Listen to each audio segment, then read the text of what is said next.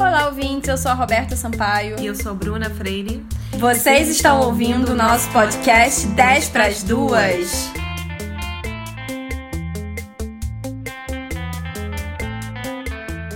Emoções e sentimentos são a mesma coisa? Não, mas dá para confundir. Uma emoção é uma reação a um estímulo ambiental. Ao ser exposto a alguma emoção, o cérebro libera hormônios que alteram o estado emocional da gente. O sentimento é o resultado disso, de uma experiência emocional. É algo mais interno, que a gente carrega com a gente, às vezes mais escondido. Sentimentos são informações que todos os seres biológicos são capazes de sentir nas diferentes situações que vivenciam. Hoje a gente está aqui para falar sobre sentimentos, mais especificamente sobre amor, paixão, ciúmes e possessividade. Estou aqui com a minha parceira Bruna. Oi, Bru. Olá. Como vai? Tô bem, e você, Roberta? Tô ótima. Estamos muito empolgadas de estar aqui. Também queria muito agradecer as, todas as pessoas que ouviram o primeiro episódio. Foi uma experiência muito legal pra gente receber tanto carinho. Também avisar que a gente agora tá com um Twitter, que é dez pras duas pod. É só falar com a gente, vai ser um prazer ver vocês por lá também. Hoje a gente está aqui com, não um convidado, mas dois convidados, que vieram trazer uma visão científica, o embasamento, o amor, a paixão, o ciúme, o sentimento de posse através da psicanálise. Sejam bem-vindos, Cauã Duarte e Sabina Aleixo. Conta pra gente um pouquinho sobre vocês. Quem começa? Cauã, começa.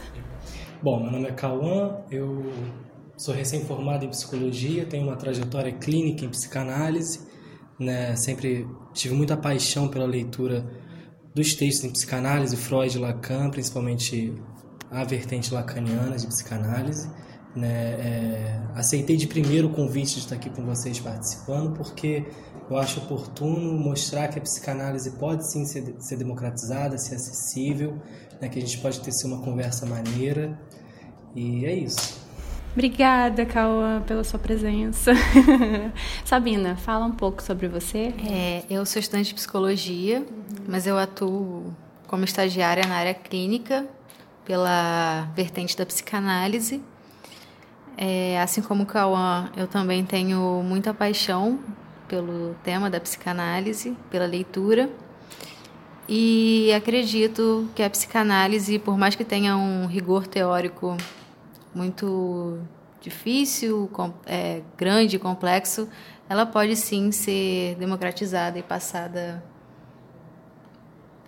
para qualquer pessoa. E para a gente entender um pouquinho mais sobre a psicanálise, é uma coisa mais complexa, mas assim, é, o que é a psicanálise? Assim, o que, que ela envolve? Como, de que maneira ela estuda os sentimentos? Ah, a psicanálise, ela... foi criada por Sigmund Freud, né, no final do século dezenove. A gente considera que a psicanálise ela é uma praxis, ou seja, ela mistura a técnica com a teoria. Ela nasceu através da clínica, foi com Freud escutando que ela nasceu, e não ao contrário, não foi a partir de uma hipótese de como funciona o comportamento humano que foi aplicado para ver se isso era válido ou não. Foi a partir de uma escuta sensível, uma possibilidade de ouvir o que as pessoas tinham para dizer, que a psicanálise nasceu, e que foi a partir daí que Freud começou a elaborar o, o aparelho psíquico, a, é, a estruturação psíquica, que seria uma base aí da teoria psicanalítica, além da postulação do inconsciente, né? Que a psicanálise acredita que o inconsciente ele sempre esteve aí. Não foi Freud que inventou o inconsciente, mas foi Freud que percebeu esse inconsciente que ele fala. Esse especificamente, porque havia já outras ideias de inconsciente. A psicanálise fala alguma coisa especificamente sobre sentimentos? Sim, a psicanálise, ela... ela... como a Sabina colocou, ela nasce a partir de uma experiência clínica, então foi ouvindo os pacientes que o Freud começou a construir a teoria e não vice-versa. Uhum. Né? E no início do século dezenove pra, para o século vinte, durante o século vinte, a clínica era uma, um dispositivo muito novo, tem um lugar para falar dos seus problemas e dos seus conflitos. Né? Então você tem pacientes clássicos do Freud, que foram chamados, né, mulheres principalmente de histéricas, né, que, enfim, eram afetos, eram formas de expressão que não eram compreendidas na época, né, isso muito antes da terminologia sentimento ou da, da, de você categorizar isso de modo científico. Freud já via essas expressões na clínica e se debruçou sobre isso. O que, que é isso? De onde isso está vindo? Né? Então, para o Freud, para a psicanálise, os sentimentos eles estão ligados a uma coisa chamada afeto, que a gente pode falar um pouquinho mais à frente.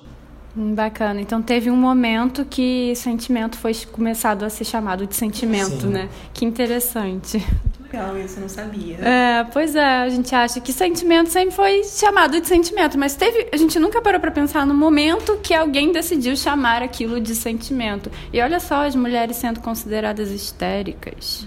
Acho que não mudou muita coisa, né? Infelizmente. É, só para considerar essa questão da histeria, uhum, ela de fato é usada muitas vezes para categorizar mulheres como uma forma de rebaixar, sim, até porque a palavra histeria vem de útero, doença do útero. Olha só, o machismo. Como se fosse algo, como se o útero fosse um órgão capaz de deixar mulheres enlouquecidas. Hum. Essa foi a ideia inicial.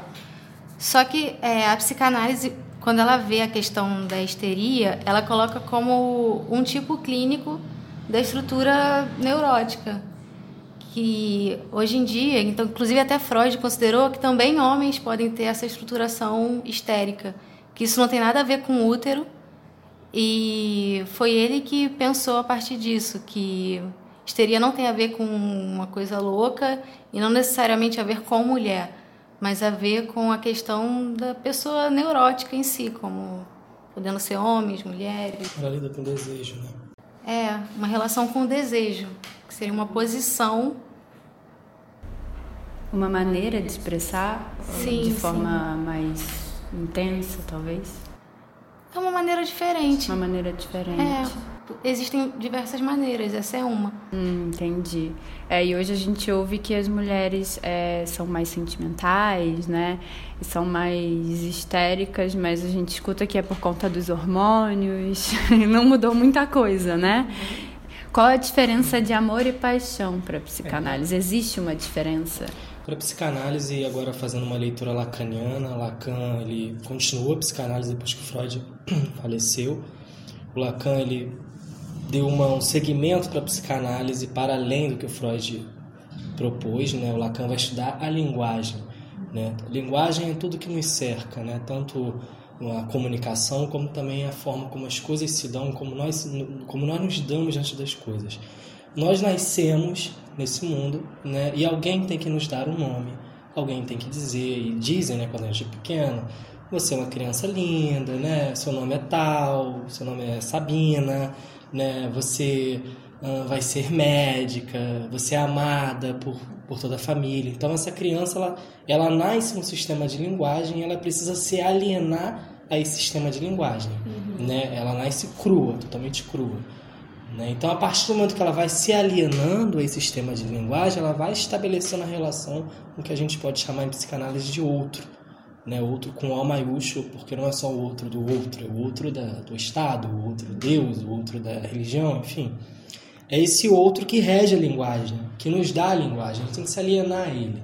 A gente, a gente precisa saber como o mundo funciona, e nesse processo de saber como o mundo funciona, se inicia na família, com os familiares, com o pai, com a mãe. Então, o que o psicanálise está chamando de amor, né, de forma originária, é necessariamente aquela primeira experiência de ser desejado por alguém, né, e de ver nesse alguém uma completude. Então, para uma criança, a mãe é algo completo. Ai, é algo, é algo que, enfim, que, que sem ela eu não vivo. Para a criança, literalmente isso. Então, o amor ele começa aí, como a base para, de alguma forma, fazer, e agora eu entro com uma, uma outra questão, fazer laço com os outros. Porque para o Freud também, o ódio é a base primeiro da constituição humana, né? Por isso as guerras, por isso a indiferença, por isso a dificuldade de lidar com a alteridade, né? E todos esses problemas que a gente vê no país. E para o Freud, o amor é, que, é aquele afeto capaz de fazer laços, de produzir comunhão entre as pessoas, a partir dessa alienação do desejo do outro, né? que começa com a mãe, com o pai. Por isso tem aquele clichê de, ah, psicanálise é falar da mãe, falar do pai, isso, aquilo. Pois é. E a paixão seria algo mais, sei lá, mais apaixonado, mas... É, a paixão, assim, para a psicanálise, é, a gente tem uma leitura de que a paixão é, é algo que, que toca o ser, de alguma forma. É algo que, de alguma forma, ele topa investir nessa, nessa, nesse objeto. Não necessariamente uma paixão daquelas, é, como a gente está acostumado a ouvir, algo explosivo, quando eu acabo de conhecer alguém e aquilo me causa...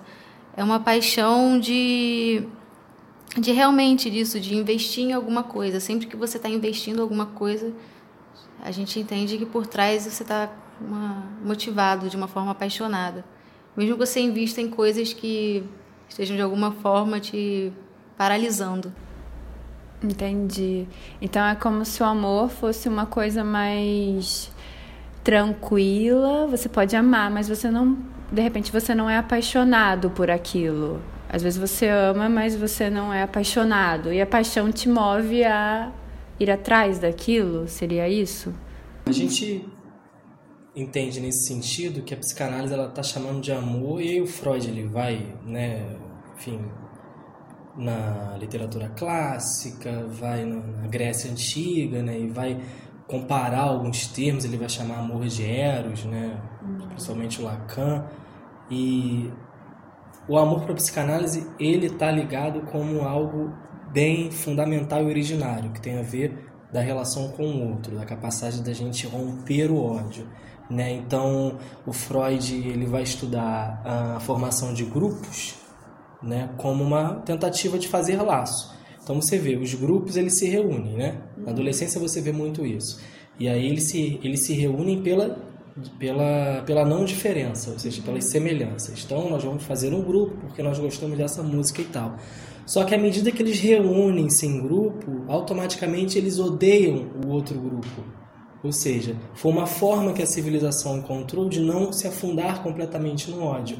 Eu monto um grupo, eu participo de um grupo, o amor ele é direcionado a esse grupo, enquanto Eros, enquanto uma coisa capaz de fazer laço, e o ódio vai para o grupo alheio.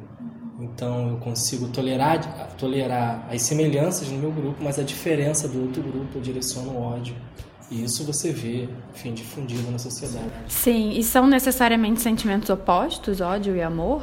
Não. Não, né? Para a psicanálise existe algo chamado ambivalência afetiva. Então você ama e odeia o mesmo objeto, isso inclui pessoas.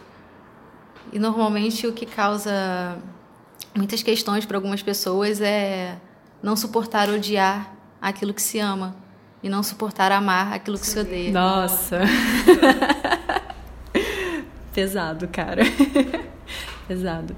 Então, é... mas cada um sente o amor de uma maneira diferente, né? Não necessariamente a maneira que eu amo é a maneira que você ama, que você ama. Cada um sente da sua maneira. Isso é de acordo com as experiências que se vive, talvez? Amar de forma diferente, que você diz, no caso, é... relacionamentos.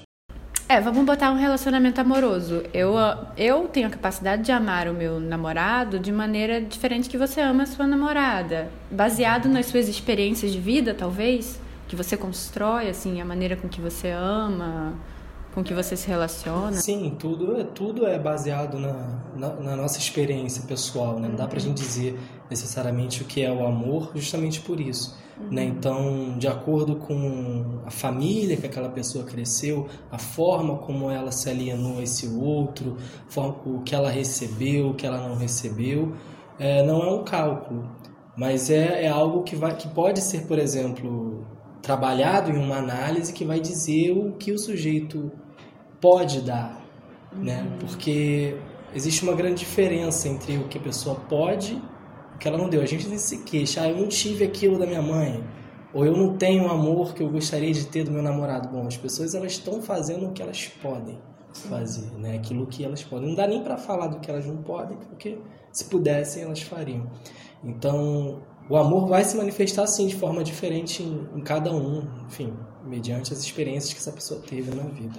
E a comparação pode ser uma vilã, né, então? Porque, às vezes, ah, eu namoro uma pessoa, minha amiga namora outra pessoa, mas o namorado da minha amiga faz muito mais por ela. E é justamente o que você falou, mas o seu namorado faz o que ele pode. Sim. É a maneira dele de amar, né? Sim, sim. Em relação a, a, ao que ele viveu, a como ele foi criado, experiências emocionais que ele passou.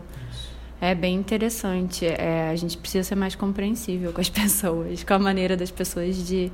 Isso não quer dizer que a gente vai aturar tudo nessa vida, mas é, né, dentro do, do, que, do que a gente pode, né? É porque tem aquilo, né? Não só o que ele pode dar, também o quanto você pode receber, o quanto você pode suportar daquilo. Exatamente. É uma relação, né? Tem que ter esse...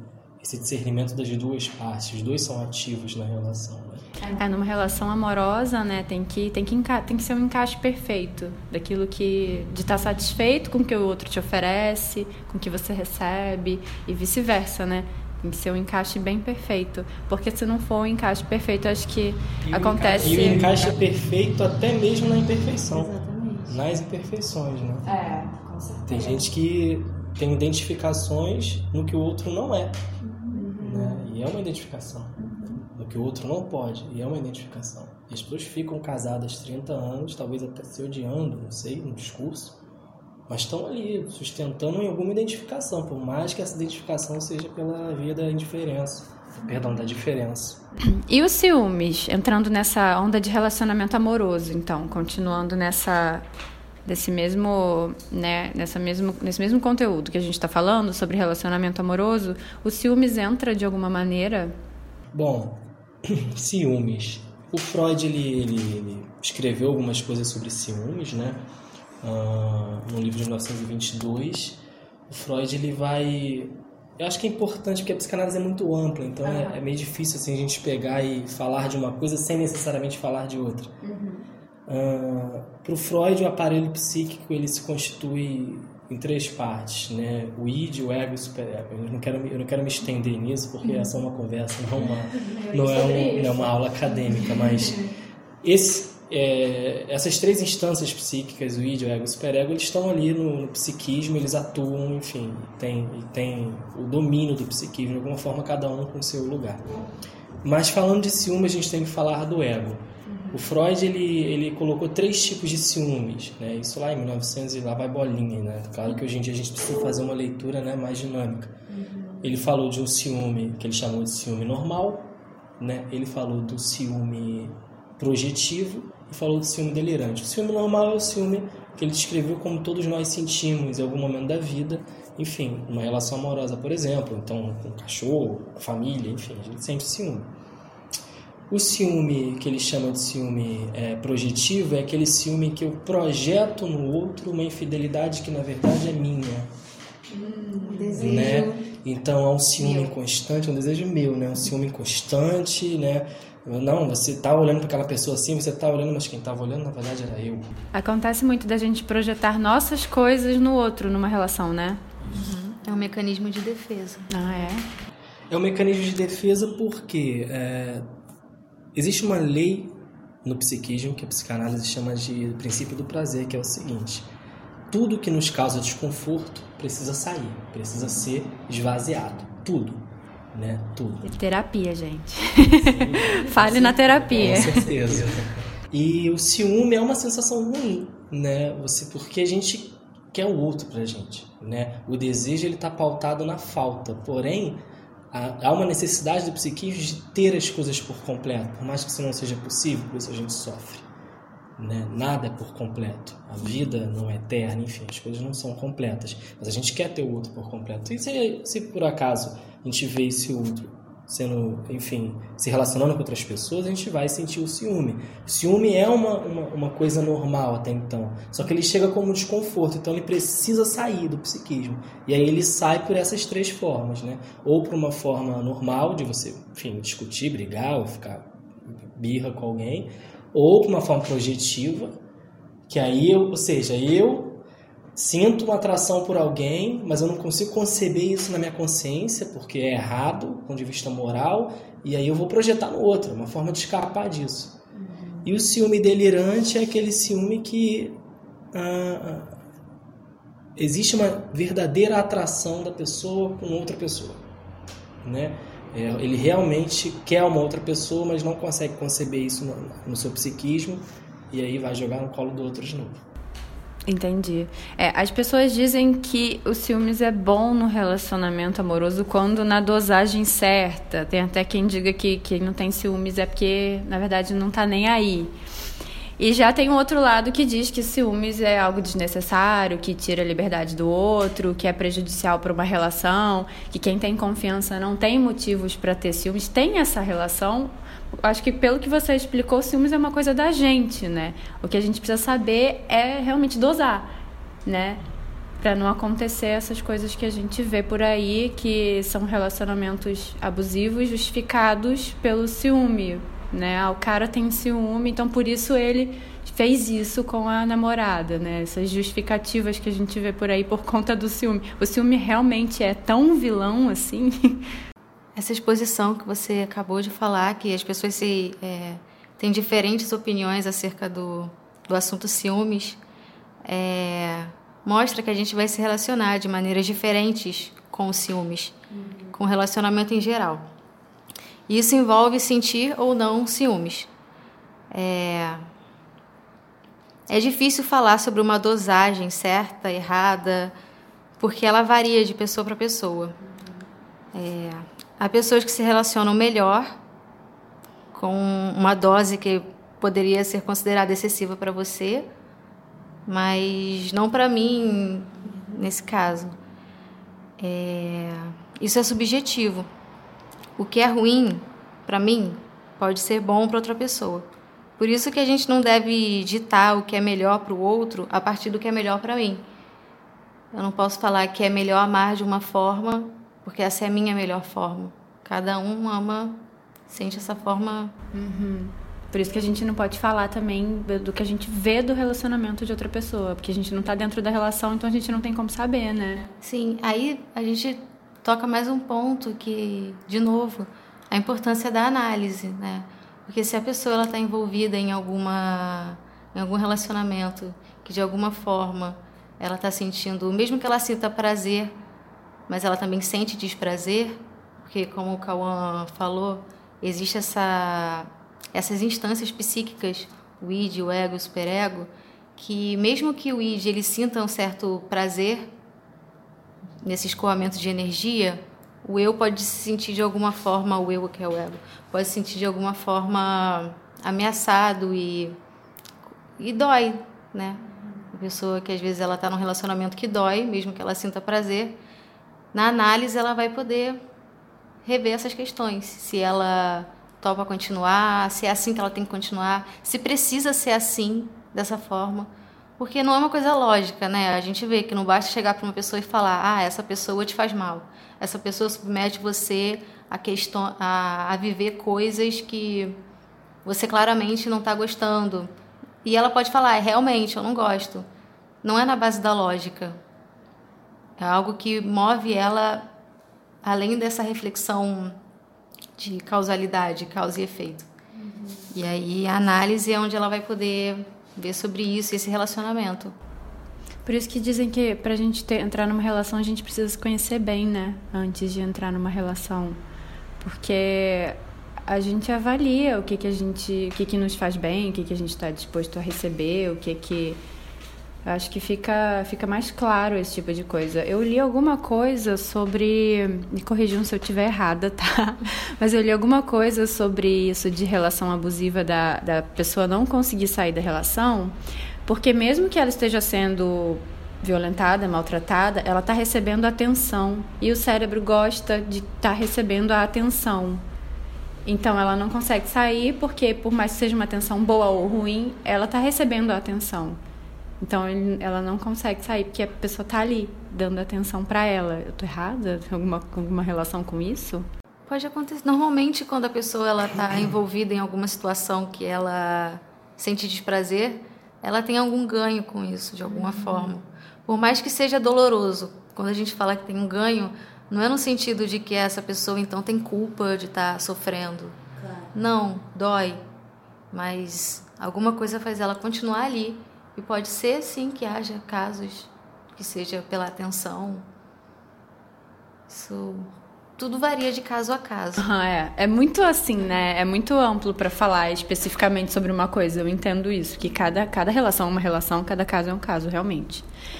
Mas, então, o, o sentimento de posse, a possessividade, está bem relacionada com ciúme, né? É, ainda sobre, só para fechar essa questão, sobre estar numa... Por exemplo, estar preparado para entrar numa relação. Eu entendo isso, isso de alguma forma... É, é compreensível que a gente pense assim, afinal de contas, as relações amorosas hoje, abrindo parênteses aqui, elas estão imersas numa lógica capitalista, onde você precisa adquirir alguma coisa, um conhecimento para entrar, um produto para entrar, uma forma de entrar. Você tem um Tinder, você tem, enfim, o Dia dos Namorados enquanto um dia comercial, você tem, enfim. Então, a gente tem essa noção de que a gente precisa estar preparado para uma relação. Só que o que a psicanálise, a psicanálise está tá apontando é que nós já estamos em uma relação desde que nascemos. Essa relação é com o outro. E a relação amorosa só é uma continuidade disso, né? Então, quando uma pessoa está numa relação abusiva, né, isso fica claro para todos, menos para elas, que, isso que acho que é essa a característica, né, de uma relação abusiva, quando todo mundo percebe, menos a pessoa. E eu acho que o lugar onde essa pessoa pode ocupar, né, para se desvencilhar disso, é uma análise. Porque na análise ela vai trabalhar a relação dela com o outro de, desde o princípio. Como é que foi a relação dela com a mãe, com o pai, ou com quem a desejou, com quem a colocou no lugar de filha, não necessariamente a mãe ou o pai. Como é que era a relação dela, né? E os outros relacionamentos, como foram? Porque você vê na clínica queixas, eu, né, pelo menos eu vejo, já vi muito na clínica queixas do seguinte, ah, é... uma queixa de um, de um, de um homem, né, que disse que está indo para a décima relação, todas foram de casamento, está indo para a décima relação, mas não consegue, de alguma forma, é, é, se relacionar com alguém que não o traia. Né? Então, o que, que é isso? Por que, que todas as pessoas que ele se, se relaciona traem ele? O que, que tem dele nisso e não do outro? A psicanálise está trazendo... É uma outra forma de enxergar as relações, que não é culpando o outro, mas vendo o que, que tem meu na relação, o que, que eu posso fazer com o que tem de meu na relação, para que isso não aconteça de novo. Né? Porque, por mais que a mulher, por todas as questões sociais em que ela se encontra, seja realmente uma vítima numa relação abusiva, eu acho que isso tem que ser transformado em política pública e tal, ela é ativa também na relação. Tão quanto ela, ela, ela é desejante, tão quanto ele, ela também teve pai e mãe, tão quanto ele. Então, da mesma forma que ele pode gozar desse lugar de ser um abusador, ela também pode estar presa, não porque ela quer, mas ela pode estar presa nesse lugar de quem, de alguma forma, sofre esse tipo de violência. Inconscientemente. Inconscientemente. E aí ela vai trabalhar isso em análise, construir isso em análise para poder se desvencilhar disso de uma forma geral, porque não é só com o namorado, pode ser com o chefe, pode ser com o professor, pode ser com os amigos, enfim, são posições, né, que a gente ocupa. Inclusive com os pais. Com os pais, principalmente. Mas agora você me deu uma visão completamente diferente sobre relações, quando você falou que a gente já nasce se relacionando com outros. Então, assim, não é a minha relação com o meu namorado, é a minha relação com ele, mas que é com tudo, né? Uau! Eu ouvi uma vez é, uma pessoa que eu conheço falando que... Ela separou, né? E ela estava tentando salvar o casamento dela. É, me lembrou isso porque você falou sobre os dois estarem ativos numa relação. Então, ela não pode salvar o casamento dela se o marido não quiser salvar, se ele também não estiver disposto a salvar o casamento, né? Então, os dois precisam estar ali com, com a mesma intenção. É porque um relacionamento não é constituído de uma pessoa. Pois é. Por mais que em muitos momentos... É, o eu da pessoa se, se confunda com o eu do objeto amado, uhum. que Freud fala isso também, que também é uma característica de pessoas apaixonadas, se confundirem e acharem que são uma só.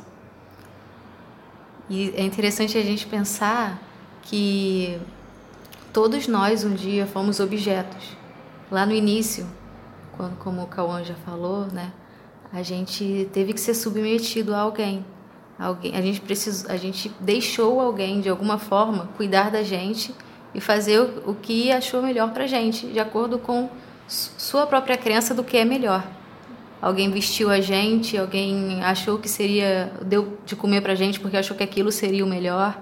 De alguma forma, a gente foi usado como objeto, claro, porque a gente não tinha artifícios para sair disso, porque a gente não, não tinha como se alimentar, não tinha como se vestir, uhum. E a gente só poderia viver, né, sobreviver, se alguém minimamente investisse na gente. Mesmo que investindo de forma considerada ruim, mesmo que investindo com ódio, mesmo que investindo com pouco, né? Ela teve que investir de alguma forma para a gente conseguir sobreviver. E às vezes o nosso outro, com O maiúsculo, como já foi dito, é alguém que investe com ódio, de alguma forma. Mas foi necessário. Distorce um pouco o que a gente chama genuinamente de amor, né? Porque quando a gente pensa em amor, a gente pensa em carinho, né? Uma, amor, amor, que a gente imagina que seja o amor. Mas quando a primeira infância, então, é, um, é, um, é muito importante para a criança, né? Que é onde a gente vai começar a perceber o que eu entendo de amor, o que eu entendo de ódio, e às vezes está distorcido na pessoa, né? Pela criação que ela teve.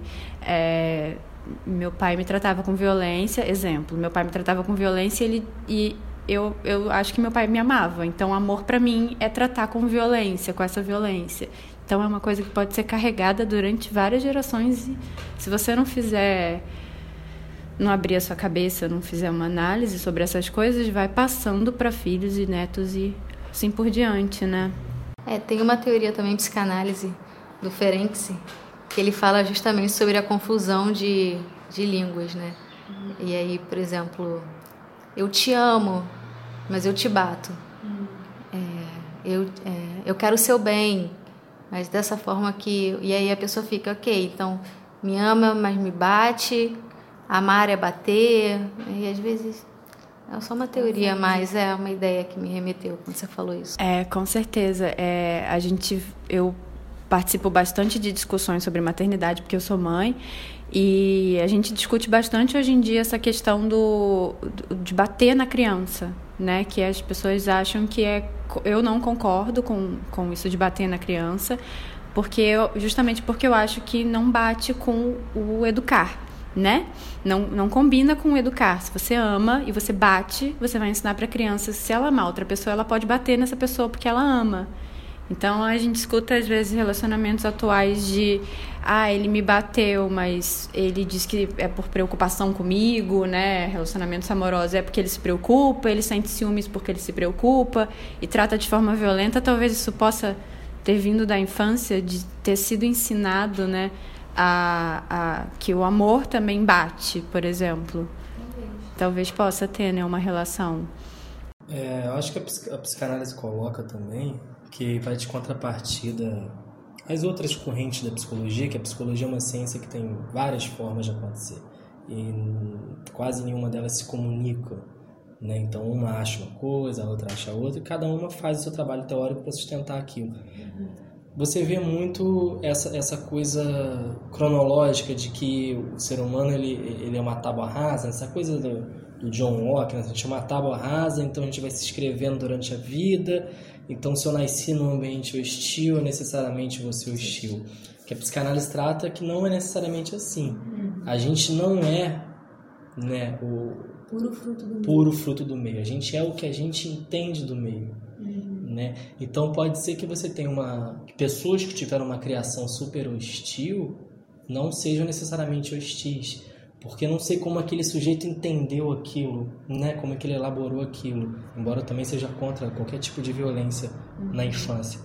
E pode ser que uma pessoa que não tenha tido nenhum tipo de violência na infância seja, seja uma pessoa extremamente violenta. Porque como é que ele entendeu isso? Uhum. Né? Aí você vê uma criança que nasce de um casal budista e se torna um, um punk rock.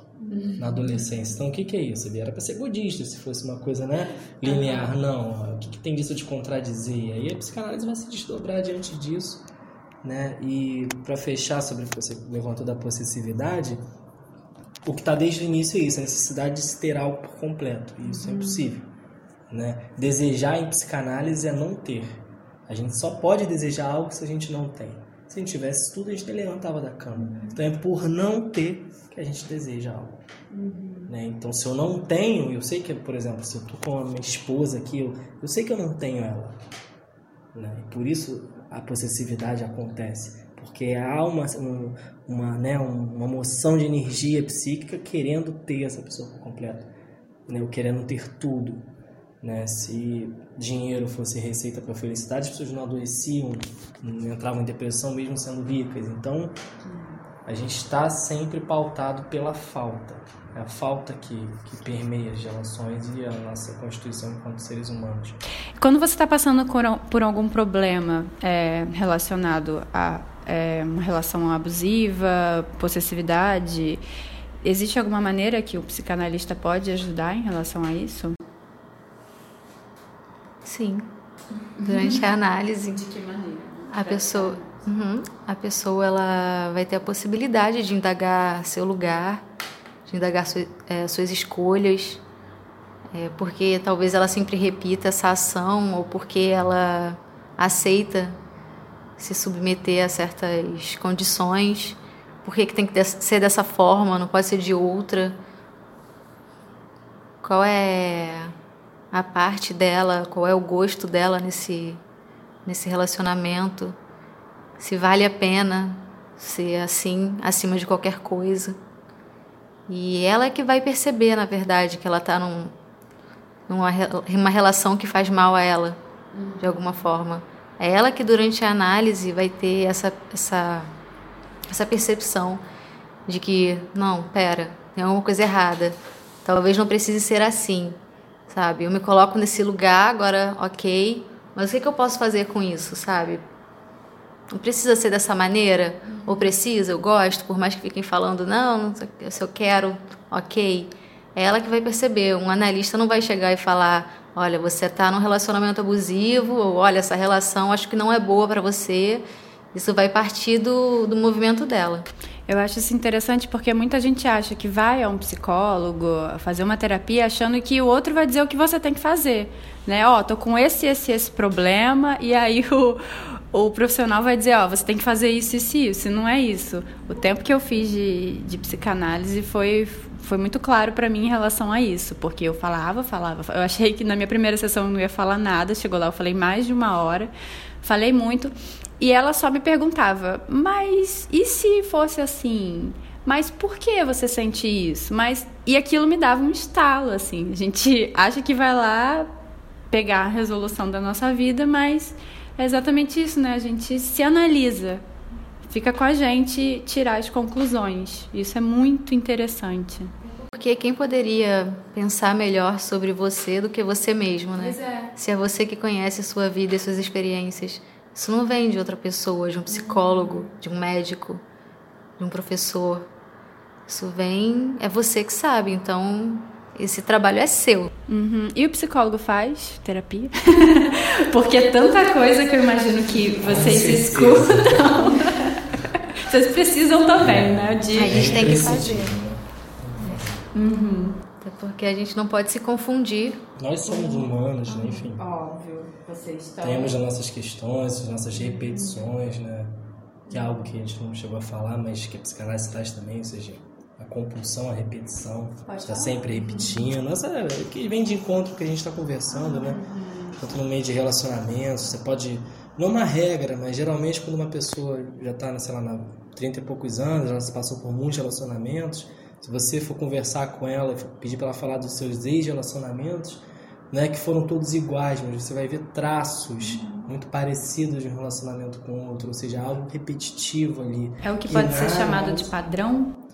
É, para outras, né, correntes da psicologia chamam de padrão, né? Que é algo mais delimitado, assim. Mas na psicanálise o traço ele é mais subjetivo, assim. Só o sujeito consegue elaborar o que, que seria esse traço. Na análise. Uhum. Mas voltando, né? A gente tem que fazer análise porque a gente também tem as nossas repetições, temos os nossos conflitos e isso não, isso não pode aparecer na clínica, né? Geralmente não aparece quando você está em análise, quando você está, enfim, cuidando do seu lado pessoal. É, eu queria fazer uma pergunta um pouco pessoal para o Cauã, que é o único homem entre nós mulheres aqui.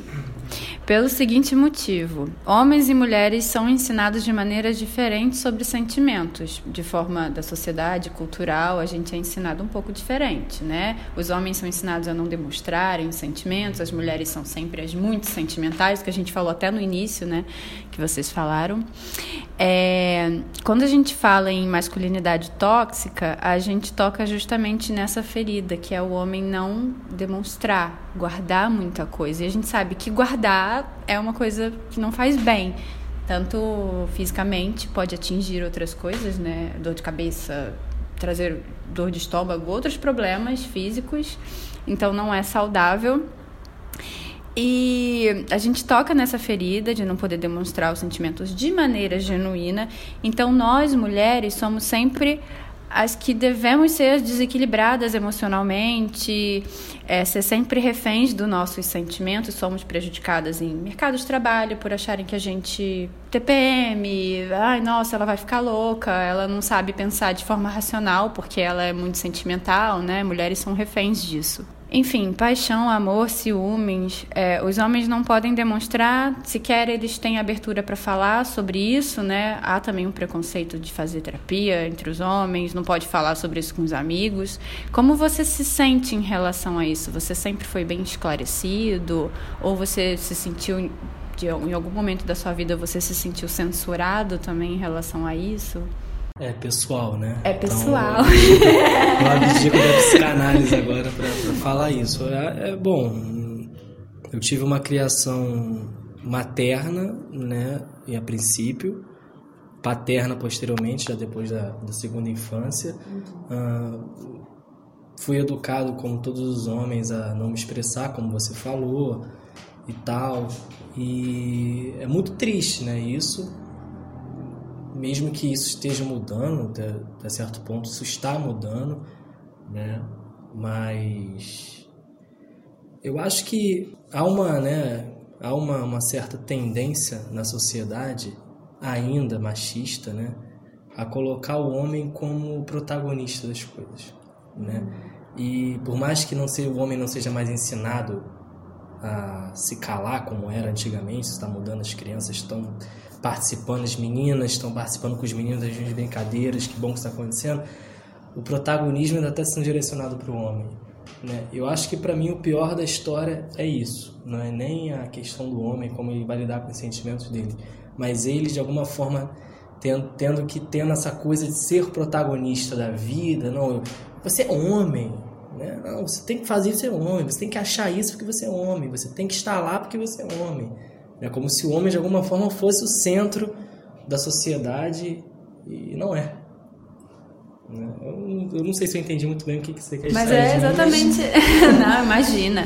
É, mas é exatamente isso. A gente... É, essa questão do, do homem e da mulher é muito definido desde que a gente nasce, né? Então, bom, vou ter uma menina. É, nasceu menina... É, coisas de menina, né, entre aspas, coisas que são ditas de menina, princesa, rosa, sentimental, filmes da Disney que prejudicam o nosso emocional, de príncipe encantado, que distorcem o que é o amor, a relação. E o menino é frio, né, é mais calculista, é mais racional, então isso realmente... É, é, é cultural, né? A gente cresce tendo essa divisão e hoje, ainda bem, que está sendo bastante falado sobre isso em relação à criação de filhos, é, da questão emocional. Eu vejo muita, muita, muita gente falando, muitos educadores falando sobre a importância de conversar sobre os sentimentos com as crianças, porque às vezes a gente só fala assim, não pode sentir raiva, não pode sentir ódio, mas a gente não está... Não é uma coisa que a gente escolhe, né? A gente sente, a gente sente inveja, a gente sente raiva. Então, como é que você vai dizer para uma criança que não pode? Então, se ela começa a sentir raiva do amiguinho, ela vai achar que ela tá fora do normal, né? Não, não pode sentir, eu tô sentindo. Então, é importante você conversar e explicar que, olha, você vai sentir raiva do seu amigo. Conversar sobre sentimentos com as crianças, o que não era feito há muito tempo atrás, né? Ninguém fala sobre isso, é tabu, assim. Então, hoje já tem essa... mobilização maior de conversar sobre sentimentos, é, explicar que não existe sentimento bom ou ruim, sentimentos são sentimentos, a gente vai sentir, né? Acho importante. Eu Eu achei interessante você falar da infância, quando você falou que, que, a, gente, que a, a gente fala que a criança não pode ter raiva e aí ela se sente mal por ter raiva do amiguinho. Isso é um exemplo do que a gente estava falando anteriormente sobre amor e ódio ao mesmo tempo. Ela ama o amiguinho, né? Ela gosta do amiguinho, mas ela sente raiva do amiguinho. E o fato dela entender que ela não pode sentir essa raiva faz ela jogar essa raiva para algum outro lugar, sabe? E isso pode fazer... Isso pode ser pior para ela do que melhor a longo prazo, talvez. É, no final, a gente vai encerrar, então. Esse assunto foi bem legal. Acho que dá para gravar até outros podcasts sobre esses assuntos, que eu achei muito legal. É muito interessante, muito informativo. Agradeço muito a presença de vocês. E sempre para finalizar, eu peço indicação. Vocês querem indicar alguma coisa? Livro, filme, qualquer coisa. Indiquem. Fala, Cauã, indica alguma coisa. Bom, tem um filme muito interessante que fala sobre essa ambivalência, amor e ódio, que é um filme chamado Relatos Selvagens, é um hum. filme argentino. Eu assisti no cinema, esse é filme incrível. É sensacional, ele fala sobre... Dá pra ver psicanálise em tudo nesse filme, ah, assim. É muita coisa. E qual foi o filme que você tinha... É, o, o Método Perigoso, que é um filme que introduz um pouco o que seria psicanálise, e aí tem também um... uma outra linha lá que vai aparecer, que é junguiana, que ainda não era junguiana tanto na época. Fala um pouco de Freud, da relação dele, e se alguém quiser assistir para é interagir melhor. É mais voltado para psicologia, ou não? Não, não. É a história baseada num relato que aconteceu, né? Uhum. Mas, mas é em forma de filme, é bem, bem simples de assistir. Esse Relatos Selvagens eu assisti, achei muito louco. Assisti no cinema e na época eu não fazia ideia do que se tratava tanto assim da... Bru, quer indicar? Bem, não sei se tem muito a ver, mas eu indicaria o Louco Obsessão, do Stephen King. Porque... Não sei. Porque não, você gosta e você quer gosto, indicar. Não, indicar, não. Mas é porque fala bastante sobre o que a gente ouviu, que a gente pode amar e odiar a mesma coisa ao mesmo tempo. E eu fui pensando enquanto vocês falavam, porque eu não tinha uma indicação muito feita, mas falando, gente, eu pensei bastante nesse livro e filme. Os dois são incríveis, então acho que é esse. Aquela pergunta clássica, tem na Netflix? É. Acho que não. Ah, é muito bom. Tá bom, então vamos ver outra forma. O livro em português é Agonia e o filme é Louco Obsessão. Os dois são maravilhosos. Eu vou indicar um filme brasileiro que chama De Onde Eu Te Vejo. Tem na Netflix, viu? É com a maravilhosa Denise Fraga e com Domingos Montagnier. É, conta a história de um casal. É, é bem assim, história... É bem casual, né? Uma história de um casal que se separa. Eles têm uma filha adolescente. E o que é mais interessante nesse filme...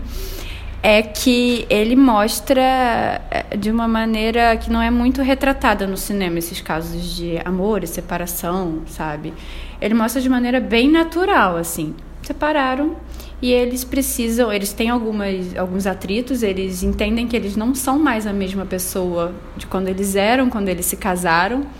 Então, eles decidiram separar porque eles se sentiam muito diferentes um do outro.